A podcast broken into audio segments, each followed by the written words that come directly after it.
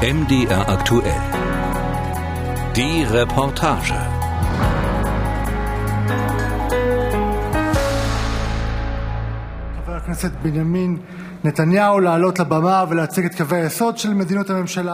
Die Knesset in Jerusalem am 17. Mai. Benjamin Netanyahu nimmt seinen Mundschutz ab und läuft in Richtung des Rednerpults. Gleich wird die neue israelische Regierung vereidigt.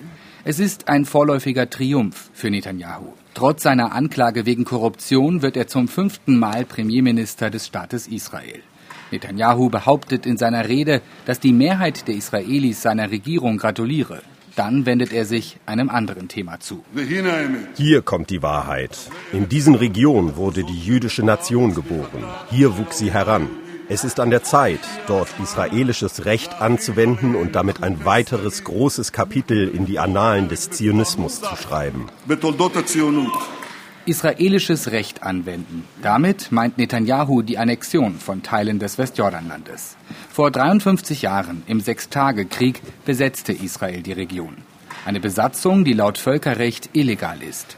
Bislang wird das Westjordanland in rechtlicher Hinsicht noch nicht einmal von der Regierung in Jerusalem als Teil Israels eingestuft. Das soll sich nun ändern. Die Annexion ist ein lang gehegter Traum der Siedlerbewegung und weiteren rechtsnationalen Kräften des Landes. Jahrzehntelang blieb es beim Träumen, was auch am entschiedenen Widerstand früherer US-Regierungen lag. Doch dann kam Donald Trump.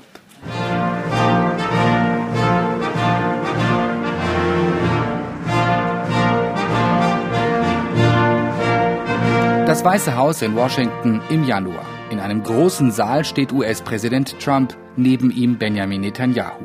Im Publikum befinden sich viele Vertreter der israelischen Siedlerbewegung. Drei Jahre nach der Ankündigung stellt Trump den sogenannten Friedensplan vor. Frieden zwischen Israelis und Palästinensern zu schaffen, das mag die größte aller Herausforderungen sein. Alle früheren US-Regierungen haben das versucht und sind krachend gescheitert. Aber ich wurde nicht gewählt, um vor großen Problemen zurückzuschrecken. Jahrzehntelang hielten sich US-Präsidenten, ob Demokraten oder Republikaner, an die internationalen Grundpfeiler der Nahostpolitik. Das Ziel waren zwei Staaten, Israel und Palästina, mit Grenzen, die auf den Linien von 1967 basieren, Einigungen in Bezug auf den Status von Jerusalem sowie in der Frage der palästinensischen Flüchtlinge. In Trumps sogenanntem Friedensplan findet sich davon wenig. Unsere Friedensvision unterscheidet sich fundamental von früheren Vorschlägen. Meine Vision bietet Vorteile für beide Seiten. Es ist eine realistische Zwei-Staaten-Lösung, die die Risiken von palästinensischer Staatlichkeit für Israels Sicherheit aufhebt. Laut Donald Trump bedeutet das, Israel muss keine einzige Siedlung im besetzten Westjordanland aufgeben. Der Plan des US-Präsidenten sieht außerdem vor, dass Israel Teile des Westjordanlandes annektieren kann, auch ohne Verhandlungen oder gar die Zustimmung der Palästinenser. Netanyahu jubelte im Weißen Haus. Mr. President, your deal of the century is the opportunity of the century. Trumps Deal des Jahrhunderts sei die Gelegenheit des Jahrhunderts. Okay, uh, Tel Aviv, it's, it's southwest. Ra'anana, exactly west to us, 29 kilometers to the sea. Etamlus steht vor seinem Haus und zeigt Richtung Westen. Die Silhouette von Tel Aviv ist zu sehen. Israels Küstenmetropole ist nur eine halbe Autostunde entfernt. Der Hügel mit dem Haus, in dem Etam, seine Frau Avital und ihre sechs Kinder wohnen, liegt nicht in Israel. Die Familie lebt in einem sogenannten Siedlungsaußenposten im besetzten palästinensischen Westjordanland, das Etam Judäa und Samaria nennt.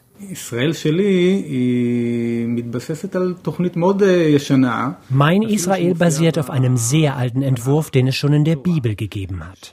Demnach gehört das Land dem Volk Israel und in diesem Land gibt es Bewohner, die alle individuellen Rechte besitzen, die ihnen auf keinen Fall abgesprochen werden dürfen. Sie haben aber keine Bürgerrechte. Interessanterweise besteht dieser Status im heutigen Israel bereits, aber in der Öffentlichkeit wird ihm kaum Aufmerksamkeit geschenkt geschenkt. In Ostjerusalem wurde den Arabern die Möglichkeit gegeben zu entscheiden, ob sie die israelische Staatsbürgerschaft wollen oder mit grüner Ausweiskarte Residenten bleiben. Die meisten wählten die grüne ID der palästinensischen Autonomiebehörde und daher gehen sie nicht zur Wahl.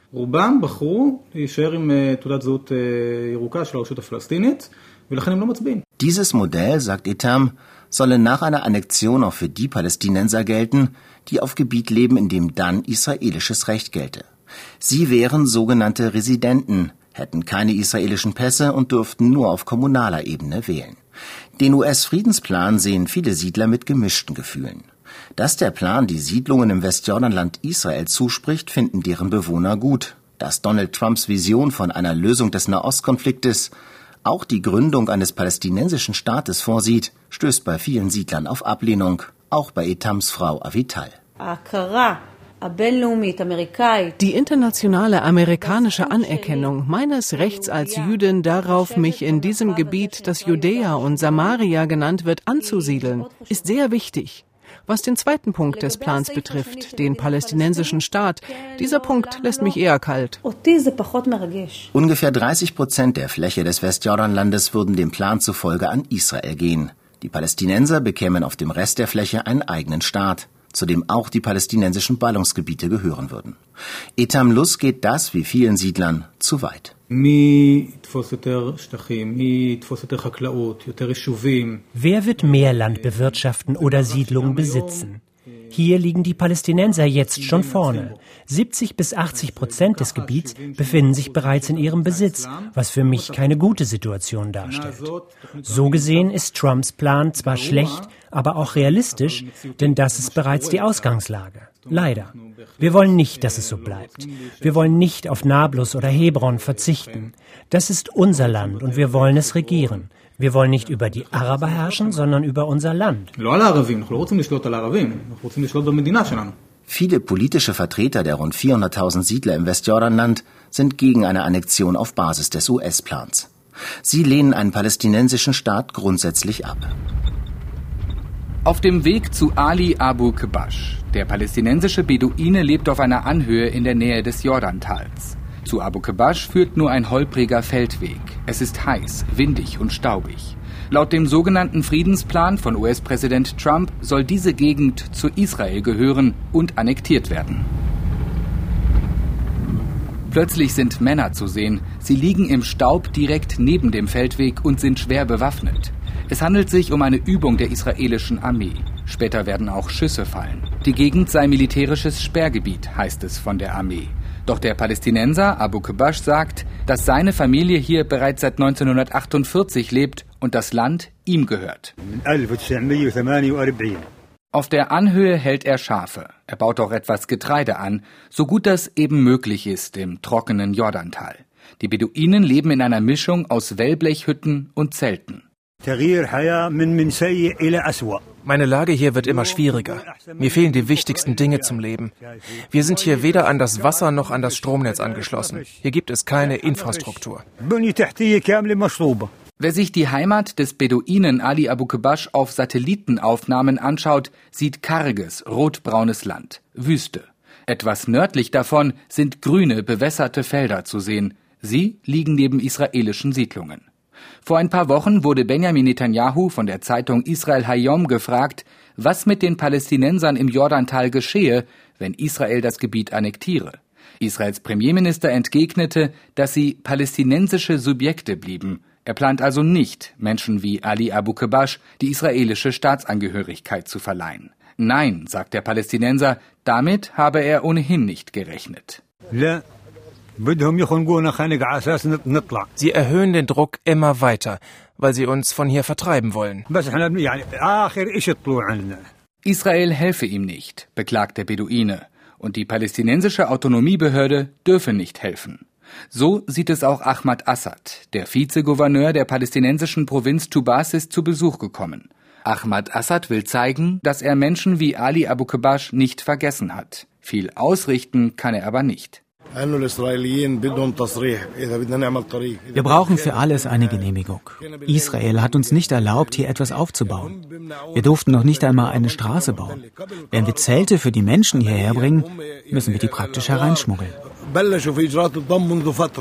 Israel bestreitet, Palästinenser vertreiben zu wollen. Im Fall von Abu Kebash verweist die zuständige Behörde der israelischen Armee jedoch auf das militärische Sperrgebiet. Deshalb seien die Gebäude dort illegal. Ein Argument, das für den palästinensischen Vizegouverneur nicht zählt. Auch den Nahostplan von US-Präsident Trump lehnt er ab. Stellen Sie sich mal vor, ich würde sagen, Washington liegt in Palästina. Würde das irgendetwas ändern? Nein, denn Washington liegt in den USA. Also, US-Präsident Trump kann ja vieles sagen, dass das Jordantal zu Israel gehört, aber am Ende des Tages leben wir hier, auf unserem Land. Die Worte des Vizegouverneurs ändern nichts daran, dass das Jordantal fest in der Hand Israels ist und das hat Folgen. Wenn Palästinenser nach Jordanien reisen wollen, brauchen sie eine Genehmigung von Israel, weil der Grenzübergang von Israel kontrolliert wird. Im Jordantal leben nach Angaben der israelischen Menschenrechtsorganisation B'Tselem etwa 65.000 Palästinenser und 11.000 Israelis. Israel argumentiert, dass eine Aufgabe des Gebietes die Sicherheit des ganzen Landes gefährden würde.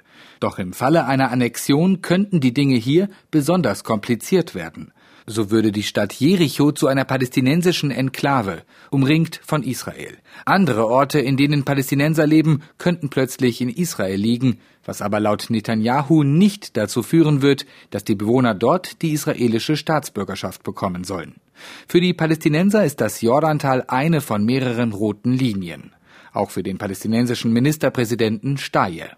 This is the vegetable basket for Palestine. Hier wird ein Großteil des Gemüses von Palästina produziert. Und es beinhaltet unsere Grenze zu Jordanien. Eine Annexion wäre für uns eine existenzielle Bedrohung und ein gravierender Bruch aller Vereinbarungen, die wir und Israel unterzeichnet haben. Eine Annexion würde die regionale Sicherheit bedrohen. It's a threat to regional security. Well, um, good morning to all of you. In seiner Residenz in Ramallah begrüßt Mohammed Staje internationale Journalisten. Der heutige Ministerpräsident gehörte in den 1990er Jahren zu den palästinensischen Politikern, die das Oslo-Abkommen mit aushandelten, den Grundstein für die Zwei-Staaten-Lösung in der Form, wie sie seitdem diskutiert wird, auf Basis der Grenzen vor dem Sechstagekrieg 1967. Diese Vision wäre nach einer israelischen Annexion vom Tisch. Israel bricht bestehende Verträge, an die wir uns dann auch nicht mehr gebunden fühlen, sagt Mohammed Staye. Agreements cannot be respected unilaterally. An Abkommen kann sich nicht nur einer halten. It takes two to tango. Man braucht zwei zum Tango. Zur Vereinbarung gehören zwei Parteien, Palästinenser und Israelis. Israel hält sich nicht an die Abkommen und diese Annexion ist eine schwerwiegende Verletzung der Vereinbarung und die Erosion eines zukünftigen Friedens. Verträge sind einzuhalten. So lässt sich die Position der palästinensischen Führung in Ramallah zusammenfassen. Der US-Friedensplan wird abgelehnt. Der palästinensische Staat, wie er dort skizziert wird, wäre ein Flickenteppich aus vielen kleinen Enklaven, territorial zersplittert, wirtschaftlich schwer überlebensfähig, ein Staat mit sehr wenig eigener Souveränität. Ein knapp gehaltener Gegenentwurf der Palästinenser bekräftigt im Wesentlichen die bisherigen Positionen – ein palästinensischer Staat in den Grenzen, die vor dem Sechstagekrieg galten, mit dem Ostteil Jerusalems als Hauptstadt. Zu Verhandlungen sind die Palästinenser bereit, aber nicht mehr unter Federführung der USA. What we want is a paradigm shift from bilateral to multilateral. Wir fordern einen Paradigmenwechsel von bilateral zu multilateral, einen Bruch mit dem Monopol, das Washington über den Friedensprozess hat. Washington ist und kann kein ehrlicher Vermittler sein. Die Palästinenser wünschen sich ein stärkeres internationales, vor allem europäisches Engagement. Sie hoffen, die israelischen Annexionspläne noch stoppen zu können. Deutschland, das in der zweiten Jahreshälfte die EU-Ratspräsidentschaft innehat, komme eine besondere Rolle zu, betont der palästinensische Ministerpräsident. We know the historical legacy of the German wir kennen den historischen Hintergrund der deutsch-jüdischen Beziehungen und wir wissen, wie sensibel dieses Thema für Deutschland ist. Aber es sollte unter keinen Umständen zu Lasten internationalen Rechts und zu Lasten der Rechte der Palästinenser gehen. Sarim Assad steht in seiner Boutique für Kinderkleidung in Ramallah und legt Poloshirts zusammen. Die Geschäfte gehen nicht gut. Nach der Corona-Krise sind die Kunden zurückhaltend. Sari rechnet damit, dass die israelische Regierung ihre Annexionsankündigungen wahrmacht. Für ihn wäre damit das gesamte Oslo-Abkommen hinfällig. Die palästinensische Autonomiebehörde sollte sich dann auflösen, meint Zari.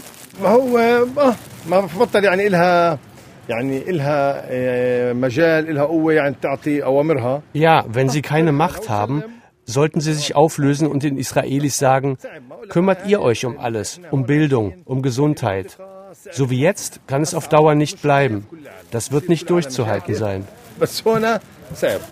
Die politische Führung der Palästinenser in Ramallah ist schwach. Eine Versöhnung mit der rivalisierenden Hamas, die den Gazastreifen kontrolliert, ist nicht in Sicht.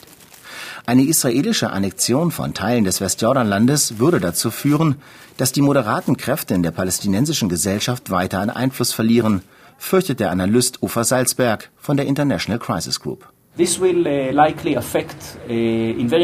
es wird die Stimmung in der palästinensischen Gesellschaft wahrscheinlich sehr negativ beeinflussen, wenn es darum geht, künftig mit Israel zu verhandeln, um irgendwann ein Abkommen über Gebietsverteilung zu erreichen. Die moderaten palästinensischen Politiker werden einen Rückschlag erleiden. Für sie wird es viel schwerer zu vermitteln, dass es in Israel Partner gibt, mit denen man über die Zukunft verhandeln kann a partner in Israel for a future agreement. The men of arms will now shake hands and exchange gifts. Die Aravar-Wüste vor 26 Jahren, im Grenzgebiet zwischen Israel und Jordanien. Damals wurde dort Geschichte geschrieben. Israel und Jordanien schlossen Frieden. Soldaten beider Seiten, die sich jahrzehntelang bekämpft hatten, überreichten sich Geschenke. Israels Premierminister Yitzhak Rabin und Jordaniens König Hussein reichten sich die Hand. King Hussein, President Clinton, President Weizmann und Prime Minister Rabin will now step forward for a photo opportunity. 26 Jahre später sind die Hoffnungen Ernüchterung gewichen. Israel und Jordanien verbindet ein kalter Frieden. Projekte wie ein gemeinsamer Kanal oder Flughafen wurden nicht realisiert. Jordanien beendete im vergangenen Jahr eine Vereinbarung, nach der israelische Landwirte auf jordanischem Territorium arbeiten können. Offa Salzberg von der International Crisis Group beschäftigt sich seit Jahren mit dem Verhältnis zwischen Israel und Jordanien und spricht mit hochrangigen Beamten auf beiden Seiten. Wir haben wahrscheinlich das schlechteste israelisch-jordanische Verhältnis seit 1994 erreicht. Der jordanische König weigert sich, Benjamin Netanyahu öffentlich zu treffen. Der Friedensvertrag wird von der jordanischen Bevölkerung scharf kritisiert und auf Seiten der politischen Rechten in Israel gibt es nun einen größeren Widerwillen gegenüber dem Abkommen. Es gibt mehrere Gründe für den kalten Frieden zwischen Israel und Jordanien. Der vielleicht wichtigste Grund ist, dass die Palästinenser weiterhin keinen eigenen Staat haben. Aus Sicht der Jordanier basiert der Friedensvertrag darauf, dass Israel den Palästinensern einen eigenen Staat gewährt. Man kann das jordanisch-israelische Abkommen nicht vom grundsätzlichen israelisch-arabischen Konflikt lösen oder noch genauer vom Konflikt mit den Palästinensern. Der jordanische König Abdallah nutzte vor kurzem ein Interview mit dem deutschen Spiegelmagazin für eine deutliche Ansage. Eine israelische Annexion von Teilen des Westjordanlandes werde zu einem massiven Konflikt mit seinem Königreich führen. Und er fügte hinzu, Jordanien prüfe alle Optionen und damit auch eine Aufkündigung des historischen Friedensvertrages mit Israel. Es steht also viel auf dem Spiel. We will now hear the statement of the Minister of Foreign Affairs of Germany, His Excellency Mr. Heiko Maas. Im israelischen Außenministerium in Jerusalem tritt Heiko Maas ans Rednerpult. Der deutsche Außenminister spricht zunächst über die Partnerschaft mit Israel und über die deutsche finanzielle Unterstützung für die Holocaust-Gedenkstätte Yad Vashem. Dann senkt der Minister die Stimme leicht, er blickt nun ausschließlich auf seinen Text und liest, so wirkt es, Wort für Wort ab. Jetzt geht es um das Thema Annexion. Ich habe noch einmal die deutsche Haltung und auch unsere ehrlichen und ernsthaften Sorgen als ganz besonderer Freund Israels über die möglichen Folgen eines solchen Schrittes dargelegt. Die Sorgen teilen wir, auch das ist nicht unbekannt, mit unseren europäischen Partnern und gemeinsam mit der Europäischen Union sind wir der Ansicht, dass eine Annexion nicht mit internationalem Recht vereinbar wäre und deshalb wir nach wie vor zu einer verhandelten, einvernehmlichen Zwei-Staaten-Lösung stehen. Diese Lösung, auf die Deutschland und andere Staaten immer noch setzen, auf die die Palästinenser pochen und die aber schon länger unerreichbar scheint, Jossi Belin hat sie einst mit entworfen. Er war Anfang der 1990er Jahre auf der israelischen Seite einer der Architekten des Oslo-Abkommens. Dass Israel nun einseitig territoriale Fakten schaffe, müsse verhindert werden, sagt der heute 72-Jährige. Dass Sanktionsdrohungen das Mittel der Wahl sind, glaubt Jossi Belin nicht. If the world thinks that punishing Israel in whatever agreements which exist right now wenn die Welt denkt, dass eine Bestrafung Israels durch die Beendigung von aktuellen oder geplanten Abkommen das verrückte Vorhaben Annexion verhindert, liegt sie völlig falsch. So wird man das nicht aufhalten. Und einfach nur zu sagen, das ist ein Rechtsbruch und völlig falsch, ist ein Witz. Deutschland könne mehr Einfluss nehmen als bisher, ist Balin überzeugt. I don't suggest ich schlage nicht vor, dass Deutschland über Sanktionen gegen Israel entscheidet. Das bringt nichts und Deutschland wird es sowieso nicht tun. Was getan werden kann, ist die Initiative eines Freundes von Israel, der sich um das Land sorgt. Das Mindeste, was getan werden könnte, wäre eine Delegation von Regierungschefs oder Außenministern nach Jerusalem und Ramallah zu bringen, mit beiden Seiten zu reden und zu klären, ob die Verhandlungen wieder aufgenommen werden können. Ohne Vorbedingungen. Uh, Bundesaußenminister Maas hat angeboten, dass Deutschland bei der Wiederaufnahme von Gesprächen hilft. Doch dass die Konfliktparteien an den Verhandlungstisch zurückkehren, ist gerade unwahrscheinlich. Benjamin Netanyahu hat erste Annexionsschritte ab dem 1. Juli immer wieder angekündigt, aber was genau Israels Regierungschef tun werde, sei nicht klar sagt der Analyst Ufer Salzberg von der International Crisis Group.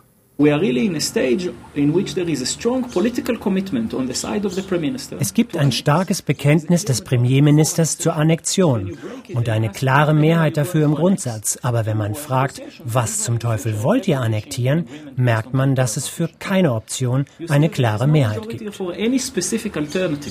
Ein Szenario, das viele Beobachter für möglich halten, ist, dass Netanyahu zunächst formal eine Annahme des US-Friedensplans erklärt, einen Fahrplan für eine Annexion ankündigt und dann das Ergebnis der US-Wahlen abwartet. Es könnte aber auch sein, dass Israel Fakten schafft, bevor sich die Machtverhältnisse im Weißen Haus möglicherweise ändern. Eine Annexion, egal wie sie ausfällt, wäre das Ende des Status quo im Nahostkonflikt. Die Zwei-Staaten-Lösung wäre, so wie sie Jahrzehnte geplant war, nicht mehr umsetzbar.